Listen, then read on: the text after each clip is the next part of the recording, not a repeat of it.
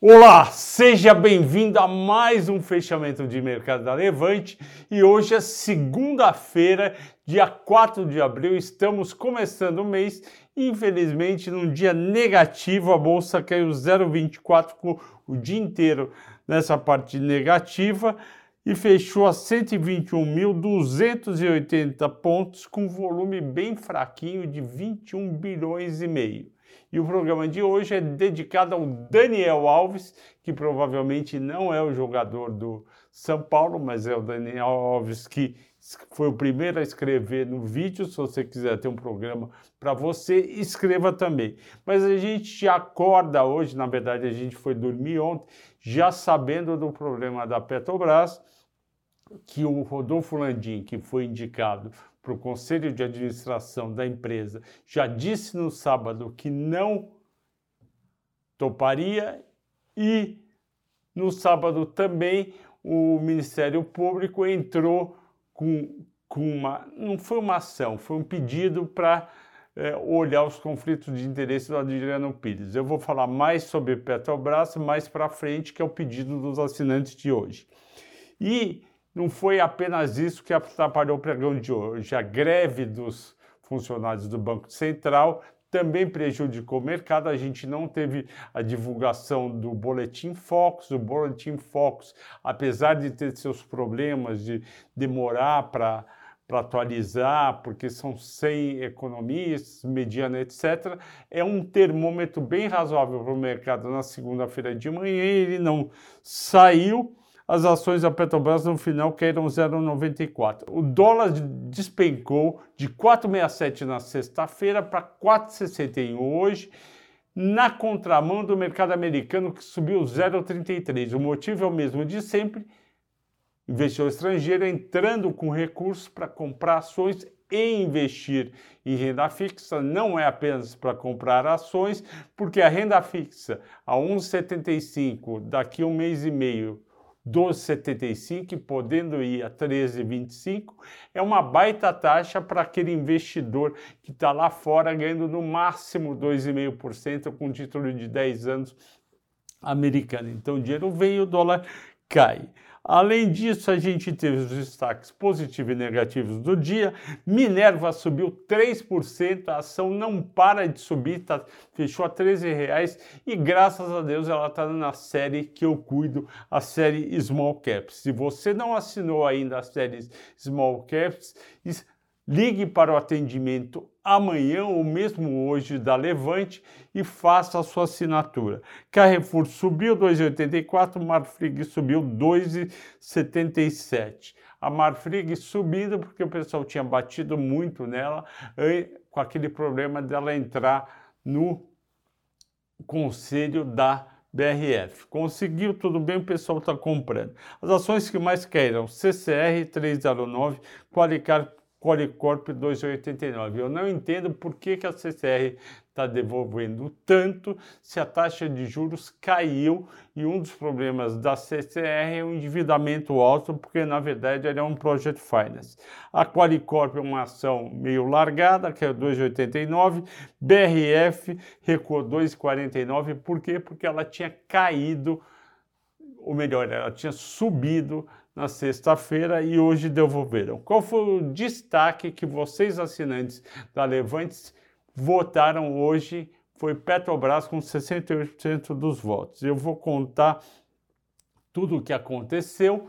Tem essa parte que é importante da desistência do Landim e do problema do Adriano Pires, por que, que a ação cai?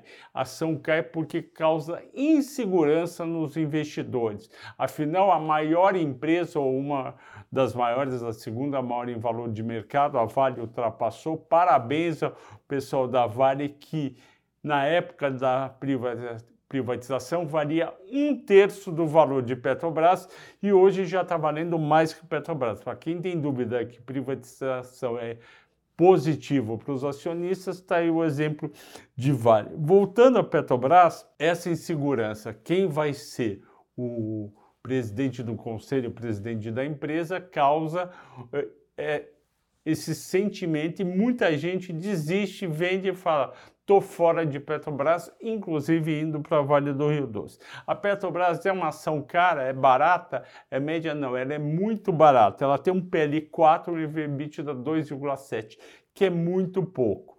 Para comparar com a Exxon, ExxonMobil, que é uma empresa privada americana que vai muito bom, o PL da ExxonMobil é 15,4 vezes, o PL da Petrobras é 4 vezes, ou seja, vale quase 4 vezes mais em termos de múltiplos a ExxonMobil. E o EV/EBITDA 2,7 para a Petrobras, 7,4 para a ExxonMobil, 3 vezes mais.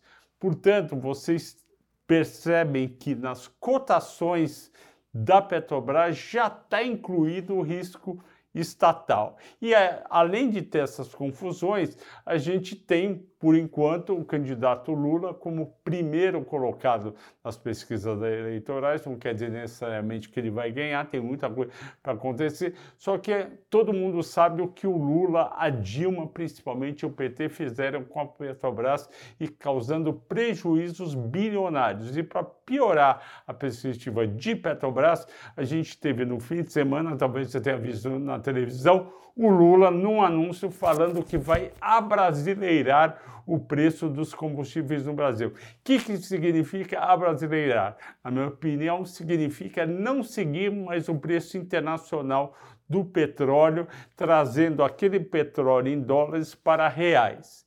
Então, isso é um risco para a Petrobras a Levante não coloca ações de estatais nas carteiras porque entende que não vale a pena correr o risco e você acorda num sábado ou num domingo e vê coisas como essa do Landim e do Adriano Pires. Então não tenha ações da Petrobras em carteira, mesmo que continue e tem chance do Bolsonaro ser reeleito este ano, vai continuar o risco fiscal, porque vai continuar ele falando que não concorda com os preços da Petrobras.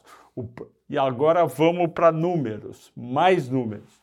O problema do preço alto da gasolina, do diesel e do gás de cozinha e da querosene de avião e da nafta no Brasil não é da Petrobras.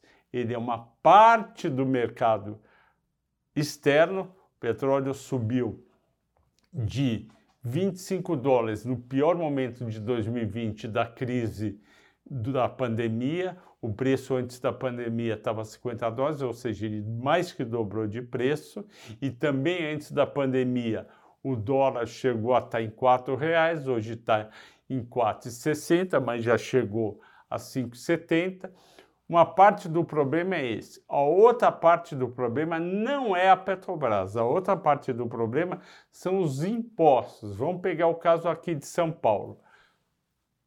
A gasolina que é vendida pela Petrobras sai da Petrobras a R$ 3,80. Eu pago no posto R$ 7,60. Por que, que eu pago R$ 7,60? Ou um pouco mais ou um pouco menos, dependendo do posto, porque tem aí 1,80 de ICMS. Eu queria saber por que, que eu tenho que pagar 1,80 de ICMS na gasolina. O que, que o Estado de São Paulo fez para ter um imposto tão alto de 1,80? Qual que é a solução? A solução que, aliás, o o governo Bolsonaro já está tentando e já está no Senado Federal é baixar essa alíquota para uma alíquota fixa. Eu baixaria para 30 centavos.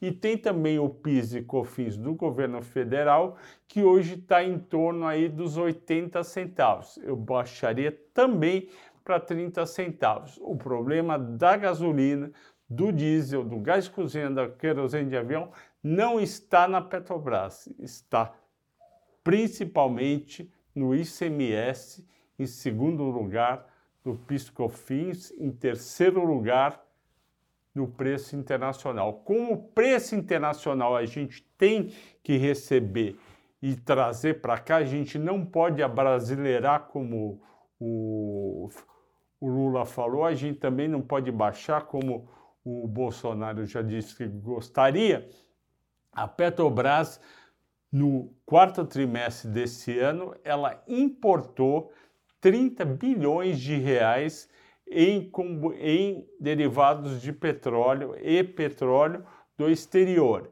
Se ela não cobrar o mesmo, ela vai ter prejuízo, porque ela vai comprar mais caro e vender mais barato, e a gente viu no governo da Dilma e do PT como deu errado. Então era isso que eu tinha falar para a Petrobras sobre hoje. Obrigado a todos pela participação, obrigado pelas perguntas, pelos comentários. Até amanhã e boa noite.